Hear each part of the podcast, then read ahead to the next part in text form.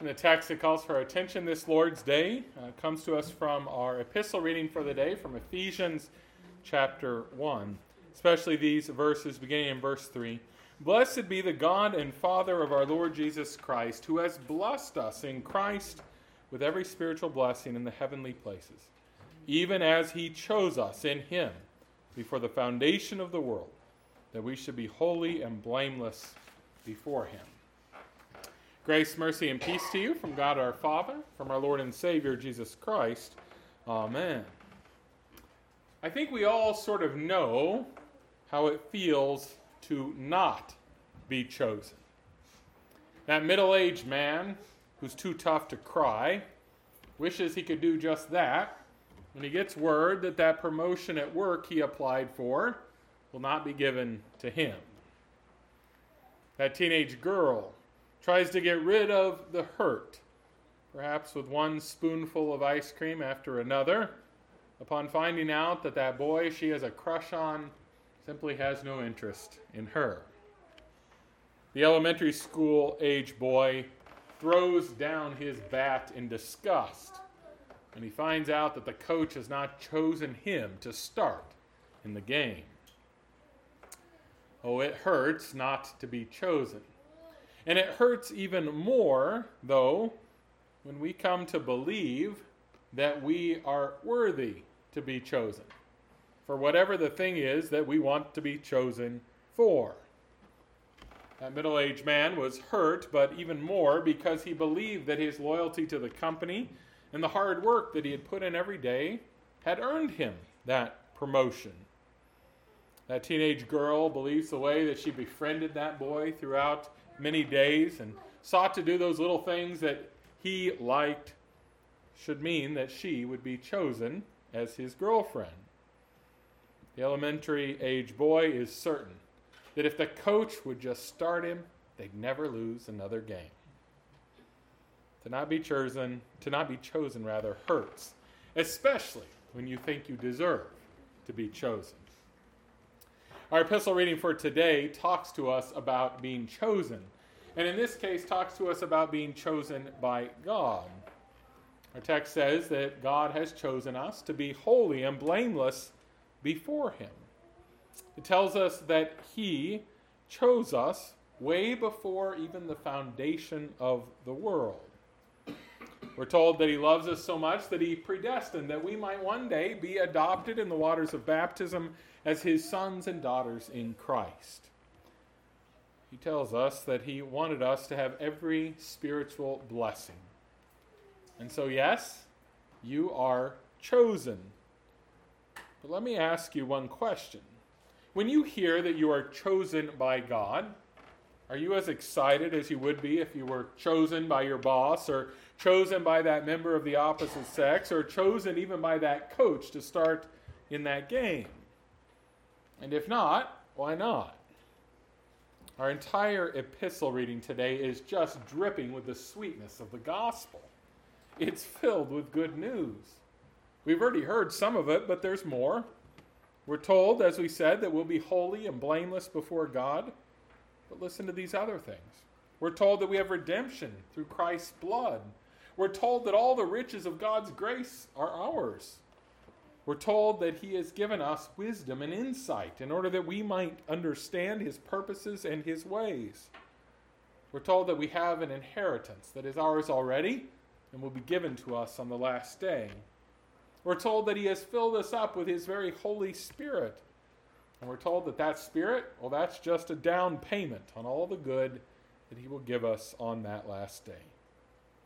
So, how is it possible that sometimes we can hear a text like this? so full of good news, and still feel rather unmoved by it all? Well, I would suggest if that's the case, there are often two things that are stealing the joy we should have when we hear that we have been chosen by God to be recipients of His good gifts. First of all, the gifts that God gives are many times not the things that our hearts are desiring first and foremost. We're so focused at times on what this world can offer us that even when God offers us things that are far better and eternal, we can look right past them as almost as if they're nothing. We can be so worried about our relationships here on this earth that we can almost forget that the most important relationship to have right is with our Creator. We can be more concerned with looking really smart than we are being truly wise. And we can overlook an inheritance that we will receive one day because we're all too concerned with what we might receive today. And secondly, all too often, I think we convince ourselves that the gifts that God does give to us, both in this world and to come, are really things that we pretty much deserve, anyways. We think we deserve to be chosen in that sense. We'll compare ourselves to others and decide that we're doing pretty good. We'll tell ourselves that those things that are sinful in our life are things that everybody else is doing also, and so they really shouldn't be counted against us. Or perhaps we'll say that some of our sins are just so wound up with our very nature that surely God can't hold us accountable for them. The problem is when we convince ourselves that we are really doing quite well and therefore deserve everything we receive, well, then being chosen will be no real thrill for us. We'll simply feel like we're getting what we rightly deserve. And that means that today we need to return to two very basic truths of our faith. And we let, need to let them sink in. Today we must walk away with these things sort of in the forefront of our minds. First off, we deserve nothing good from God. And secondly, He gives us things that are even better than good. Those are the two truths we need to leave with today. That God chooses us, but not because we deserve to be chosen, but rather because He is good. And He loves us, and He loves to give good gifts to His children. First, though, we must remember that we do not deserve good from God because apart from God, left to our own devices, our attitudes and our actions are certainly not worthy of any praise. Let us just go real quick to our Old Testament and our uh, gospel reading for today to be reminded about how man often deals with the Word of God. In our Old Testament reading, we heard how Jeroboam, the king set over Israel by God Himself, told the prophet Amos, after he had spoken a harsh word to the nation of Israel, that he should get out of there and that he should never prophesy again in the midst of his capital city. Now, Jeroboam that day, through his priest, was not just telling the prophet to be quiet because he didn't like the prophet. He was telling the prophet to be quiet because he didn't like the word of God that had been spoken by the prophet. Yes, Jeroboam was refusing to live underneath the authority of the true King God, and he was refusing to hear the word of God that had been delivered to him by the prophet Amos. In our New Testament reading, the characters have changed, but the story is kind of similar. There we hear about King Herod, who was established by Rome to rule over the Jews in Jesus' day. But he also would not humble himself under the authority of the true king or under the word of the Lord. In this case, that word was delivered to him by John the Baptist. And Herod nicely rewarded John for speaking the truth to him by throwing him into prison. And then in the end, he had John the Baptist beheaded, as we heard, because while King Herod could not yield to the word of the Lord, he considered his own word that he had spoken to his guests rather unbreakable. You and I also, apart from the Spirit's work in us, are not easily humbled by the word of the Lord. Oh, in general, we may love the word of God as a overall thing.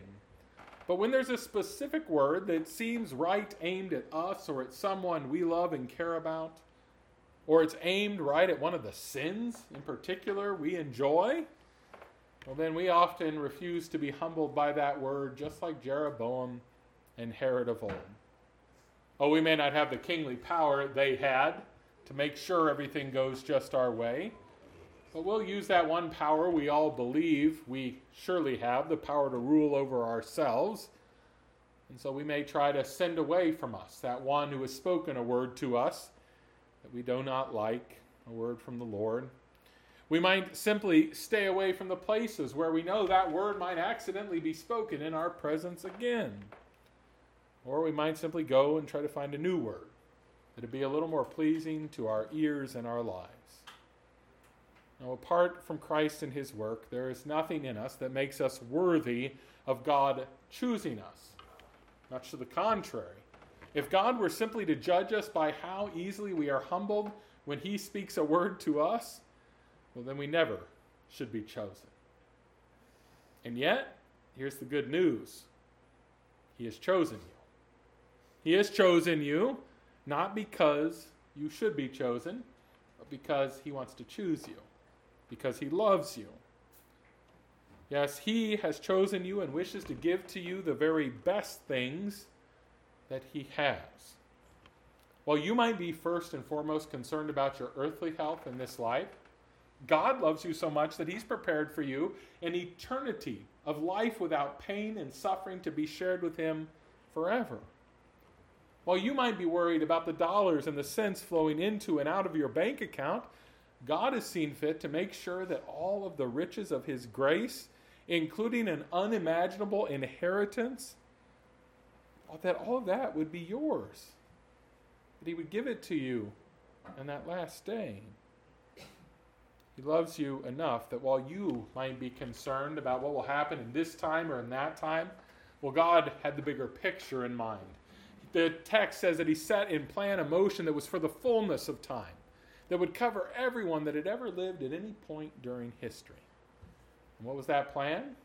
Well, simply to send His Son to the cross to die for our sins, to have Him placed into a tomb, and then three days later to raise Him back up from the dead in order that your sins might be gone, and in order that your life might be assured. If you think that God is holding back the good stuff from you, you don't know what the good stuff is. For forgiveness and life and salvation given to you freely because of Jesus' death and resurrection, given to you in his church through his Holy Spirit, that's the very definition of good stuff. No, you don't deserve to be chosen. What you have done is not something that deserves recognition from God. It only deserves that you would bow in repentance before Him. But if you will allow today, through the Spirit's word, God's word, to have its proper authority over you, if you will humble yourself and hear that word and repent of your sins, well, then you will hear the fullness of that word which not only calls you to repentance, but then raises you up to new life.